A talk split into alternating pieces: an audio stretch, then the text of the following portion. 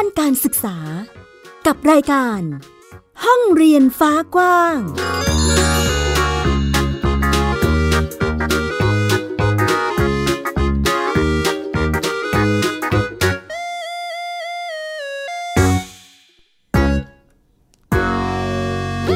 สวัสดีค่ะ คุณผู้ฟังต้อนรับคุณผู้ฟังเข้าสู่รายการห้องเรียนฟ้ากว้างกับบรรยากาศส่งท้ายปีเก่า ต้อนรับปีใหม่ในช่วงนี้นะคะ อยู่กับดิฉันอัยดาสนศรีเช่นเคย กับวิทยุไทย PBS ค่ะ www.thaipbsradio.com นั่นเอง วิทยุข่าวสารสาระเพื่อสาธารณะและสังคมนะคะ วันนี้ห้องเรียนฟ้ากว้างแม้ว่าหลายคนเนาะตอนนี้น่าจะกำลังทั้งเดินทางหรือแม้แต่ถึงบ้านแล้วแล้วก็กำลังสังสรรค์กันอยู่ในช่วงเช้าๆแบบนี้ ก็มีข่าวสารมาเล่าแล้วก็อัปเดตให้ฟังอีกเช่นเคยนะคะ เรื่องประเด็นเกี่ยวกับการศึกษาในตลอดสัปดาห์ที่ผ่านมา ก็ยังคงเป็นประเด็นที่ถูกพูดถึงกันอยู่ นั่นก็คือเรื่องของการโดนบูลลี่ในโรงเรียนนั่นเอง เราจะมาดูกันซิว่าปรากฏการณ์ที่เกิดขึ้นนะตอนนี้เป็นอย่างไรบ้าง และมีคำแนะนำอะไรบ้างที่จะออกจากสถานการณ์นี้ได้บ้าง รวมไปถึงอีกหนึ่งเรื่องค่ะเรื่องของ กองทุนเพื่อความเสมอภาคทางการศึกษานะคะคุณผู้ฟัง คือก่อนหน้านี้เราพูดถึงตัวเลขหรือว่างบประมาณของกองทุนนี้นะคะ ที่ต้องบอกว่าโดนตัดไปแล้วก็ตัวเลขลดลงทำให้หลายฝ่ายเองก็กังวลว่า เอ๊ะ ในขณะที่เด็กๆเนี่ยเข้าถึงระบบการศึกษาเองก็ยากแล้วเนื่องจากปัจจัยหลายอย่าง และยังมาถูกตัดงบแบบนี้ไปอีกจะช่วยเหลือเด็ก ด้อยโอกาสหรือเด็กยากจนอย่างไร นั่นเองวันนี้มีมาอัปเดตให้คุณผู้ฟังได้ฟังกันด้วย แต่เรื่องแรกวันนี้จะขอพูดถึงการบูลลี่ในโรงเรียนก่อนค่ะ ความเครียดมันหนักอะค่ะแล้วแบบว่ามันไม่ไหวจริง ๆ มันก็เคยคิดจะฆ่าตัวตายเขาไม่กล้าเล่า ไม่กล้าพูดให้ใครฟัง เพราะเขาคิดว่า คนมันไว้ใจไม่ได้ค่ะไม่อยากให้มองเฉพาะผู้ที่ถูกบูลลี่ ผู้ที่ถูกกระทำอะอยากให้ดูแลผู้ที่กระทำด้วย พฤติกรรมตรงนี้มันอาจจะหายไปสำหรับเขา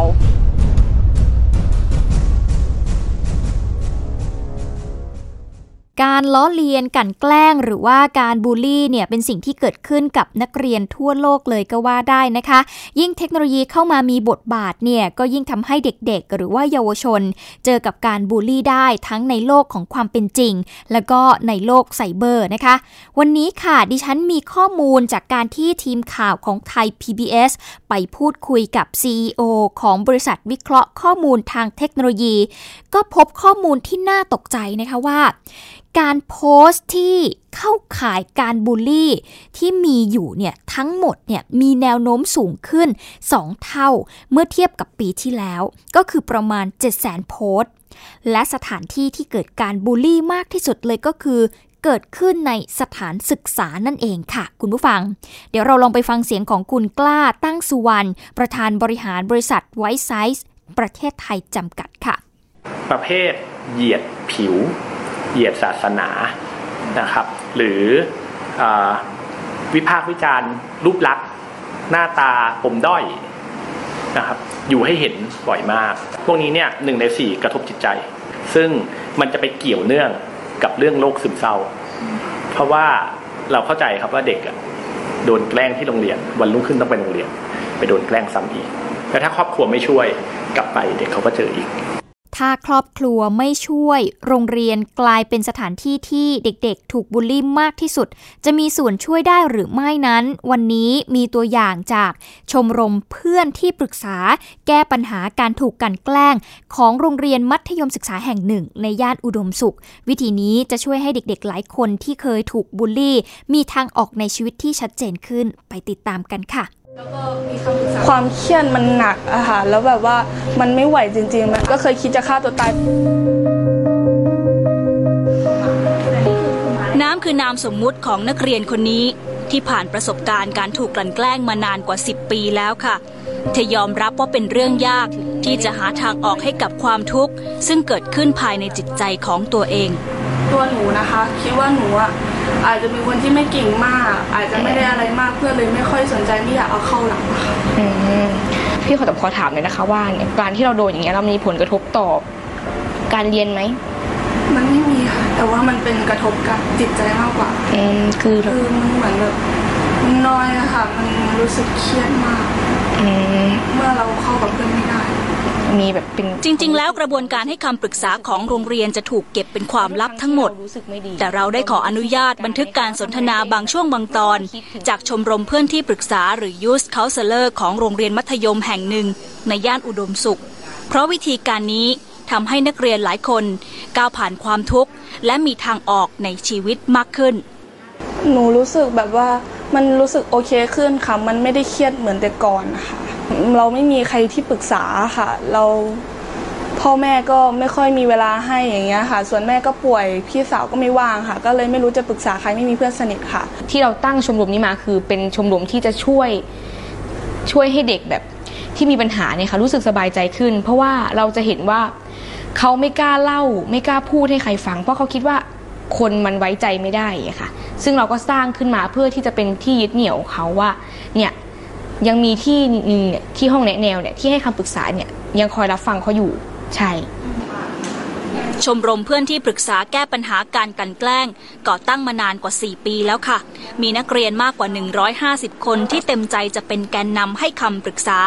โดยชมรมจะยึดหลักการ help him to help himself เพื่อให้ผู้รับคำปรึกษา หาทางออกด้วยตัวเอง แต่มีครูและเพื่อนคอยรับฟังปัญหาอยู่ข้างๆ แต่หากมีกรณีที่รุนแรง เช่นปัญหาการท้องไม่พร้อม ยาเสพติด หรือผลกระทบที่เกิดขึ้นกับทางกายและจิตใจ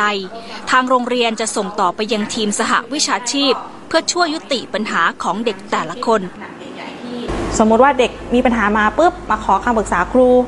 แล้วครูก็ให้คำปรึกษาแบบผิดๆไป หรือบางทีก็ไม่ใส่ใจเลย สำหรับตัวคุณครูเองก็คิดว่าเหมือนเป็นการปล่อยปละละเลยเนาะบางทีกลายเป็นการซ้ำเติมเด็กไปเลยทำให้เด็กแบบเจอปัญหามากขึ้นอะไรเงี้ยค่ะดังนั้นครูคือคนสำคัญคือครูต้องมีทักษะการให้ปรึกษา และการดูแลเด็กในความเป็นจรรยาบรรณของครูอะค่ะแล้วก็องค์กรภายนอกด้วย ปัจจุบันชมรมเพื่อนที่ปรึกษาหรือ Youth Counselor ในลักษณะนี้ ไม่ได้มีกันทุกโรงเรียนค่ะ แต่หากจะทำให้โรงเรียนเป็นพื้นที่ปลอดภัยจำเป็นต้องมีตัวช่วย ให้เด็กทุกคนสามารถบอกเล่าและหาทางออกในชีวิตได้สำคัญกว่านั้นคือ ต้องไม่ทำให้เรื่องของการกลั่นแกล้งถูกเพิกเฉย จนบานปลายไปสู่โศกนาฏกรรมที่ไม่มีใคร อยากให้เกิดขึ้น บุษรินยิ่งเกียรติกุล ไทย PBS รายงาน มีคำแนะนำสำหรับน้องๆที่กำลังถูกบูลลี่ในโลกออนไลน์ แล้วก็รู้สึกว่าเครียดอาย แล้วก็อยากจะทำร้ายตัวเอง อย่างแรกเลยถ้าเกิดเจอการกลั่นแกล้งเนี่ยให้หยุดโต้ตอบก่อนค่ะ คุณผู้ฟัง จากนั้นก็คือบล็อกไปเลยนะคะ ถ้าเจอในโลกออนไลน์เนาะอย่าง Facebook Line ต่างๆ IG อย่างเงี้ยมันสามารถบล็อกได้ เราไม่อยากจะรับรู้สิ่งที่อีกคนนึงเนี่ยพูดให้เราเนี่ยบล็อกไปเลยค่ะ และต่อมาก็คือขอความช่วยเหลือจากคนที่เราไว้ใจ แล้วก็ลบข้อความที่ทำให้เรารู้สึกไม่สบายใจออกไปซะนะคะเพื่อไม่ให้ติดอยู่กับโลกโซเชียลมากจนเกินไปนั่นเองค่ะ สุดท้ายค่อยๆ กลับมาสร้างความมั่นใจให้กับตัวเองในการใช้ชีวิต จะบอกอย่างนี้ค่ะ คุณผู้ฟังว่าในยุคปัจจุบันเนี่ยมันมีไอดอลหลายต่อหลายคนมากเลยที่พยายามรณรงค์เรื่องนี้ แล้วก็พยายามที่จะ อบอกน้องๆ หรือบอกหลาย ๆ คนนะคะว่าให้พอใจกับตัวเอง ให้รู้สึกมั่นใจกับตัวเองมาก ๆ เพื่อที่จะสามารถอยู่ได้ในยุคที่เรียกว่าการบูลลี่เนี่ยก็เป็นเรื่องง่ายสำหรับทุกคนนะ ดังนั้นก็ต้องเข้มแข็งไว้ค่ะเอาไอดอลเหล่านั้นเป็นแรงบันดาลใจก็ได้ในการที่จะใช้ชีวิตหรือว่าสร้างความมั่นใจให้กับตัวเองเนาะ ขณะเดียวกันค่ะก็มีข้อเสนอให้มีการใช้กลไกทางกฎหมายเนี่ยเข้ามาช่วยด้วยนะคุณผู้ฟัง ในการที่จะป้องกันเด็กๆ จากการถูกบูลลี่ ผ่านโลกออนไลน์ด้วย ไปฟังเสียงของนายแพทย์ไพโรธเสาน่วม ผู้อำนวยการสำนักสร้างเสริม ระบบสื่อและสุขภาวะทางปัญญา สสส ค่ะ สื่อออนไลน์เนี่ยบางทีมันอยู่กันในแพลตฟอร์ม ทุกอย่างเถียงกันอยู่ในอากาศนะครับการแกล้งในอากาศบางที ตัวกฎหมายเนี่ยมันยังรู้ไม่ถึง เพราะว่ามันยังไม่มีการกระทบกระทั่งกันแบบซึ่งหน้าเห็นได้ชัดนะครับ ซึ่งตรงนี้ถ้าเราเข้ามาช่วยได้เนี่ยมันจะช่วยสร้างกำแพงป้องกันระดับหนึ่งให้นะครับ แต่แต่อันนั้นเนี่ยเขาถือว่าเป็นตัวด่านหนึ่งนะครับ แต่ด่านในใจของเด็กเนี่ยสำคัญกว่านะครับ ซึ่งเด็กจะป้องกันเหล่านี้ได้ เขาบอกปัญหาเด็กเนี่ยผู้ใหญ่เนี่ยต้องรับผิดชอบ นอกจากนี้นะคะ คุณกุลวดีทองไพบูลนักจิตวิทยาคลินิกเองก็มองว่า ไม่ใช่แค่ผู้ถูกกันแกล้งที่ควรได้รับการดูแลนะ แต่เด็กที่แกล้งคนอื่นเนี่ยก็ต้องได้รับการช่วยเหลือด้วยเหมือนกันค่ะ เพราะว่าทั้งสองฝ่ายเองต่างก็ได้รับผลกระทบจากการถูกบูลลี่ด้วยกันทั้งคู่ ถ้าเราปล่อยไปใช่ไหมคะเหมือนกับว่าเราเห็นเพื่อนกระทาเพื่อนอย่างเงี้ยแล้วเราอยู่ในเหตุการณ์เราไม่เห็นด้วยแล้วเราไม่พูดอย่างเงี้ยค่ะหรือหรือไม่ได้สปอร์ตหรือไม่ได้ให้การช่วยเหลืออย่างเงี้ยมันก็เหมือนเราสนับสนุนการกระทำอันนั้นด้วยค่ะไม่อยากให้มองเฉพาะผู้ที่ถูกบูลลี่ ผู้ที่ถูกกระทำอะอยากให้ดูแลผู้ที่กระทำด้วย เพราะว่าเด็กพวกเนี้ยคือถ้าน้องเขาได้รับการเยียวยาค่ะเขาอาจจะมีประเด็นอะไรในใจหรืออะไรในใจที่ที่ถ้าเราช่วยเขาก้าวข้ามผ่านปัญหาตรงนั้นไปด้วยอะพฤติกรรมตรงเนี้ยมันอาจจะหายไปสำหรับเขา ตัวเลขการถูกกันแกล้งที่เพิ่มขึ้นอย่างก้าวกระโดดของสังคมไทยเนี่ยก็เรียกได้ว่าน่าจะสะท้อนให้เห็นถึงการขาดความเห็นอกเห็นใจกันนะคะ นักจิตวิทยาคลินิกเรียกปรากฏการณ์นี้ว่า empathy deficit ค่ะ คุณผู้ฟังก็คือสังคมที่ขาดความเห็นอกเห็นใจ จึงมีข้อเสนอให้มีหลักสูตรการสอนทักษะด้านอารมณ์ความรู้สึกให้กับเด็กๆ เพื่อที่จะติดอาวุธตั้งแต่ต้นทาง และในขณะเดียวกันนะคะสังคมเองก็ไม่ควรที่จะมองเรื่องของการบูลลี่เนี่ยเป็นเรื่องที่คุ้นชินเนาะหรือว่าเป็นเรื่องที่ตลกขบขัน คิดว่าโอ้พูดเล่นๆ แต่ว่าอยากจะให้เห็นอกเห็นใจคนที่ถูก กันแกล้งบ้าง ถูกต่อว่าบ้างนะคะ ก็ดังนั้นก็เห็นอกเห็นใจกันเพื่อที่จะช่วยกันหยุดโศกอนาตกรรมที่มีสาเหตุมาจากการกันแกล้งกันให้ได้นั่นเองนะคะ ก็น่าจะทำให้เห็นแล้วจากสถานการณ์ที่เกิดขึ้นในช่วงสัปดาห์ที่ผ่านๆมา จะเห็นได้ว่ามีการเสียชีวิตเกิดขึ้นจากการถูกกันแกล้ง การโดนบูลลี่กันเนี่ยนะคะคุณผู้ฟังดังนั้นก็เป็นเรื่องที่มองข้ามไม่ได้เลยทีเดียวละค่ะ นี่ก็คือเรื่องการบูลลี่กันในโรงเรียนนะคะ คุณผู้ฟังก็มีเรียกว่าตัวอย่างนะคะที่ทำให้เห็นว่าโรงเรียนเนี่ยก็น่าจะมีส่วนช่วยที่จะช่วย คลายความกังวลให้กับเด็กๆ ได้ อย่างการตั้งชมรมเพื่อนที่ปรึกษา ก็คือต้องรับฟังแล้วก็เห็นอกเห็นใจกัน แล้วก็นอกจากนี้ยังมีตัวเลขที่ทำให้เห็นด้วยนะว่าการบูลลี่กันในโลกออนไลน์เนี่ยมันมีเพิ่มมากขึ้นเรื่อยๆ นั่นเองนะคะ ดังนั้นเราจะหยุดได้อย่างไรก็ต้องเริ่มที่เรานั่นเองค่ะ เอาละคุณผู้ฟังเดี๋ยวช่วงนี้เราพักกันสักครู่ละกัน ช่วงหน้าเรากลับมาต่อกันที่เรื่องของกองทุนเพื่อความเสมอภาคทางการศึกษาว่า กองทุนนี้จะเป็นอย่างไร เห็นบอกว่าตอนนี้มีการทบทวนที่จะคืนงบให้นะคะก็ต้องดูกันว่าจะเป็นอย่างไรติดตามช่วงหน้าค่ะ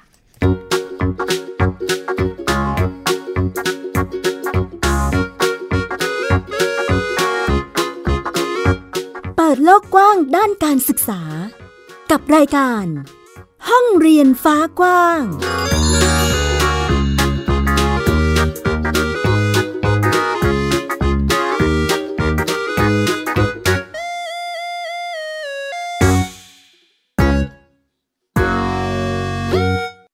เพียงแค่มีสมาร์ทโฟน ก็ฟังได้ Thai PBS Digital Radio สถานีวิทยุดิจิทัลจากไทย PBS เพิ่มช่องทางง่ายๆ ให้คุณได้ฟังรายการดีๆ ทั้งสดและย้อนหลัง ผ่านแอปพลิเคชันไทย PBS Radio หรือ World Wide Web Thai PBS Radio com Thai PBS Digital Radioอินฟอร์ทนเมนต์ for all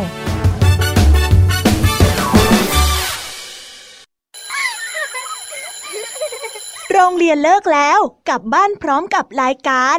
Kids Hours โดยวัญญาชยโย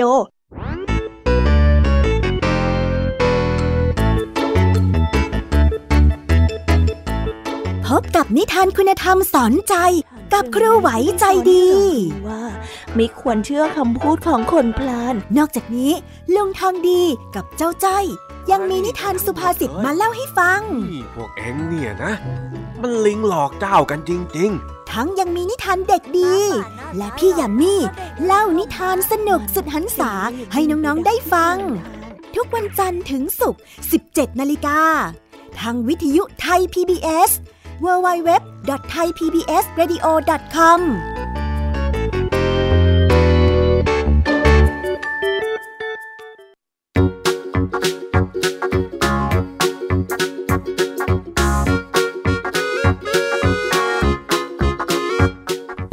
กว้างด้านการศึกษา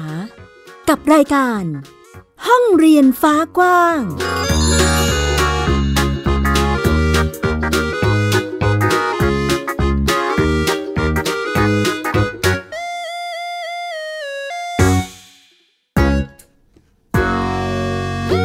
กลับเข้าสู่ช่วงที่ 2 ค่ะ กับรายการห้องเรียนฟ้ากว้างนะคะ ยังคงอยู่กับเราวิทยุไทย PBS www.thaipbsradio.com นั่นเองค่ะ ในช่วงที่ 2 นี้จะมาพูดคุยกันถึงกองทุนเพื่อความเสมอภาคทางการศึกษานะคะ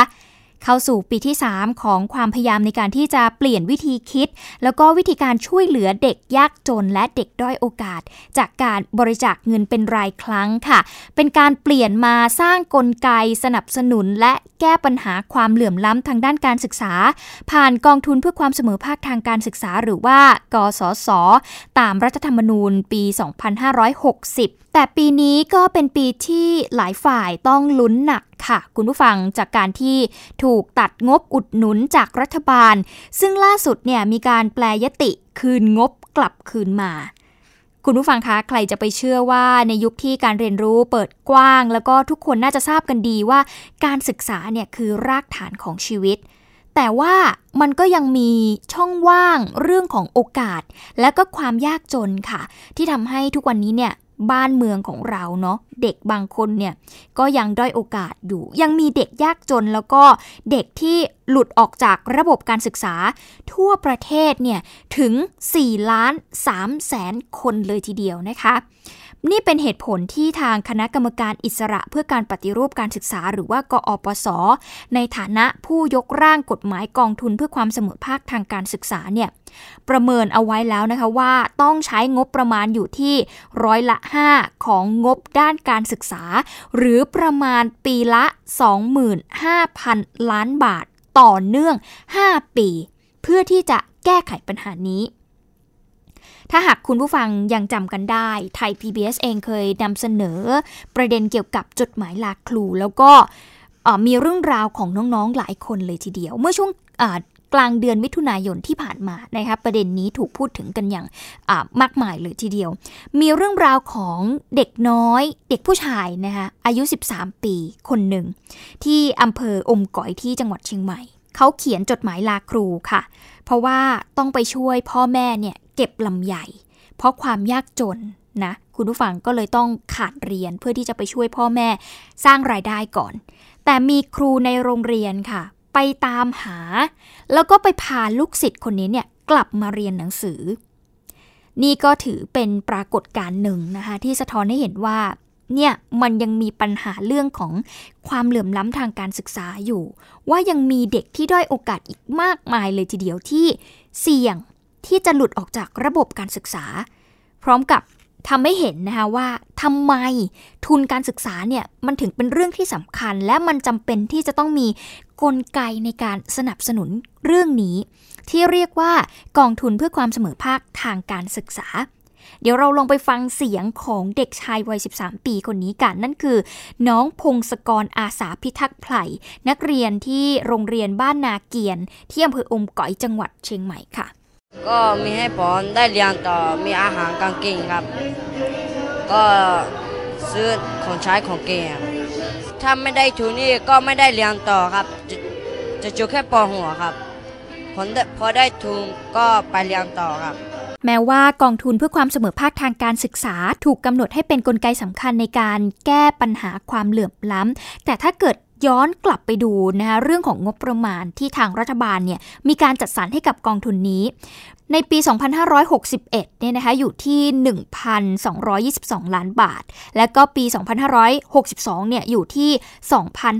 2,537 ล้านบาททำให้เทอมที่แล้วเนี่ยกองทุนสามารถแก้ไขปัญหาเด็กยากจนพิเศษในระบบได้ เพียงแค่ 730,000 คนเท่านั้น เข้าสู่ปีที่ 3 แล้วนะคะ วันที่ 6 มกราคม 2562 คอรมอเห็นชอบแผนการใช้เงินของกสศที่ตัวเลข 5,496 ล้านบาท แต่ร่างพรบรายจ่ายงบประมาณปี 2563 กลับตัดงบอุดหนุน เหลือเพียงแค่ 3,858 ล้านบาท เงินหายไปกว่า 1,600 ล้านบาทเลยทีเดียวนะคะ เงินที่หายไปทำให้ภาคเรียนนี้ อาจจะมีเงินไม่พอสำหรับกลุ่มเด็กยากจนพิเศษกว่า 800,000 คน ที่ต้องได้รับทุนต่อเนื่องนะคะคุณผู้ฟังนี่คือปัญหาที่อาจจะเกิดขึ้นตามมาจากการถูกลด หรือว่าถูกตัดงบไปนั่นเอง ส่วนเด็กกลุ่มอื่นๆนะคะที่ต้องขยายเป้าหมายการดูแลตามรัฐธรรมนูญ อย่างเช่นเด็กอนุบาลสัมมเนในโรงเรียนพระปริยธรรม แล้วก็การสนับสนุนครูร่วมกว่า9 0 0แสนคนเนี่ย อันนี้เนี่ยต้องชะลอเอาไว้ก่อน เพราะว่าไม่สามารถที่จะระดมเงินบริจาคได้ตามเป้าหมาย นะคะ นี่นี่คือสิ่งที่เกิดขึ้นนะคุณผู้ฟัง แม้ว่าจะเห็นเป็นรูปธรรมในเรื่องของการแก้ไขปัญหาความเหลื่อมล้ำที่ชัดเจนมากขึ้นนะคะ แต่การก้าวเข้าสู่ปีที่ 3 ของกองทุนเพื่อความเสมอภาคทางการศึกษาเนี่ยก็เรียกได้ว่าเจอวิบากกรรมนะจากการที่ ถูกตัดงบอุดหนุนของทางสำนักงงานงบประมาณและรัฐบาล ที่คอรมอเองก็มีมติเห็นชอบ แผนการใช้เงินอุดหนุนแล้วตั้งแต่ต้นปี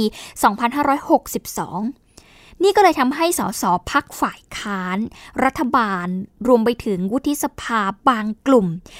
รวมไปถึงอีกหลายภาคส่วนในสังคมเนี่ยตั้งคำถามต่อรัฐบาลเลยนะคะ ถึงความไม่เหมาะสมแล้วก็ผลกระทบที่เกิดจากการตัดงบอุดหนุนนี้ ล่าสุดค่ะ นับว่าเป็นข่าวดีส่งท้ายปีก็ว่าได้นะ คุณผู้ฟัง เมื่อคณะกรรมาการวิสามันพิจารณาร่างพรบงบประมาณรายจ่าย ประจำปีงบประมาณ 2563 สภาผู้แทนราษฎรมีมติ แปลยัตติอนุมัติ ปรับเพิ่มงบประมาณของกองทุนเพื่อความเสมอภาคทางการศึกษา 1,939 ล้านบาท ก่อนที่จะ นำเข้าวาระในการพิจารณาของสภาอีกครั้งในต้นปีหน้า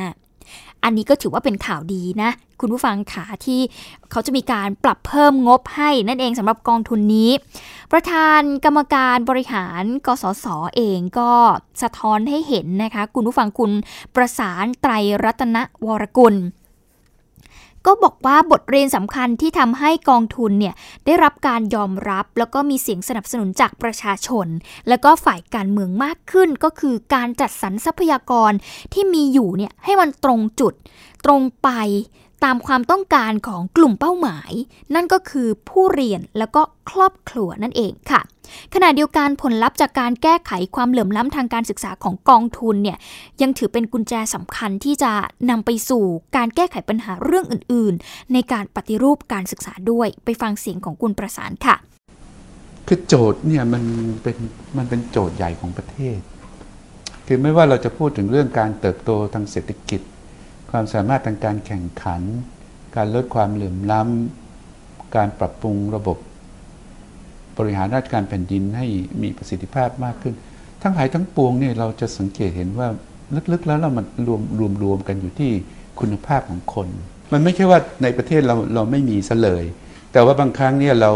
เราใช้เป็นในเรื่องที่มันไม่ค่อยเกิดผลนะเพื่อมากกว่า แนวของเราคือแนวปฏิรูปการจัดสรร ทรัพยากร หรือในหนึ่งคือการจัดสรรงบประมาณ เพื่อความสุขภาพทางการศึกษา สิ่งที่กสศมองเห็นนะคะความสำเร็จในช่วง 1-2 ปีแรก ที่เป็นระยะตั้งไข่เนี่ยก็คือเด็กๆได้รับทุนกว่าร้อยละ 98 คือเขาเข้าเรียนอย่างสม่ำเสมอค่ะ ถ้าหากปีใหม่ที่จะถึงนี้รัฐบาลแล้วก็ทุกภาคส่วนของสังคมไทย เห็นถึงความสำคัญแล้วก็ให้การสนับสนุนอย่างต่อเนื่องก้าวต่อไปที่กองทุนจะทำให้เห็นผล ก็คือเรื่องของการปฏิรูประบบบริหารจัดการทรัพยากรทางการศึกษา ให้มีประสิทธิภาพมากขึ้นนั่นเองนะคะ ก็หวังแหละค่ะ คุณผู้ฟังว่า อยากจะเห็นภาพที่มันดีขึ้นเรื่อยๆคำว่าปฏิรูปการศึกษา เราอยากจะเห็นเป็นรูปเป็นร่าง เห็นเป็นรูปธรรมมากขึ้น การลดความเหลื่อมล้ำมันจะทำได้จริง เราก็ คาดหวังนะคะ คุณผู้ฟังดังนั้นก็ต้องลุ้นกันละค่ะว่าต้นปีหน้าเนี่ยจะมีข่าวดีเรื่องของการเพิ่มงบประมาณให้สำหรับกองทุนนี้หรือไม่ เพื่อที่เด็กๆด้อยโอกาส หรือว่าเด็กๆ ยากจนมากๆเนี่ยเขาจะมีโอกาสได้รับการศึกษา ซึ่งถือเป็นรากฐานชีวิตของเขาที่จะนำไปสู่ความเจริญก้าวหน้า หรือการมีงานทำที่ดี การมีพื้นฐานชีวิตที่ดี และเป็นพลเมืองที่มีคุณภาพที่ดีในอนาคตนั่นเองค่ะ ก็เป็นอีกหนึ่งเรื่องในช่วงสัปดาห์ที่ผ่านมานะคะ ก็นำมาเล่าให้คุณผู้ฟังได้ติดตามรับฟังกันด้วย เอาละในช่วงส่งท้ายปีแบบนี้นะคุณผู้ฟังถ้าเกิดใครที่กำลังมองหาของขวัญปีใหม่นะคะ เชิญชวนมาดูผลงานของน้องๆนนักศึกษาอาชีวศึกษาพิษณุโลกค่ะ น้องๆที่นี่เขาทำเค้กแล้วก็คุกกี้ขายด้วยนะคุณผู้ฟัง นอกจากจะเป็นการ นำเอาความรู้ในห้องเรียนมาฝึกปฏิบัติจริงแล้วเนี่ยยังเป็นการหารายได้ระหว่างเรียนด้วย ซึ่งน้องๆ นักศึกษาแล้วก็นักเรียนในทุกแผนกวิชาของวิทยาลัยอาชีวศึกษาพิษณุโลกเนี่ยเรียกได้ว่าเร่งทำขนมเค้ก ปีใหม่ส่งให้กับลูกค้านะคะหลังจากที่มีการเปิดให้สั่งจองผ่านทางเว็บไซต์นะคะก็เรียกได้ว่ามียอดสั่งซื้อมาโอ้โหมากมายเลยทีเดียวค่ะ นางสาวดาริน นนทัพพาค่ะนักเรียนชั้น ปวช 3 สาขาอาหารและโภชนาการ แต่งหน้าเค้กด้วยแยมผลไม้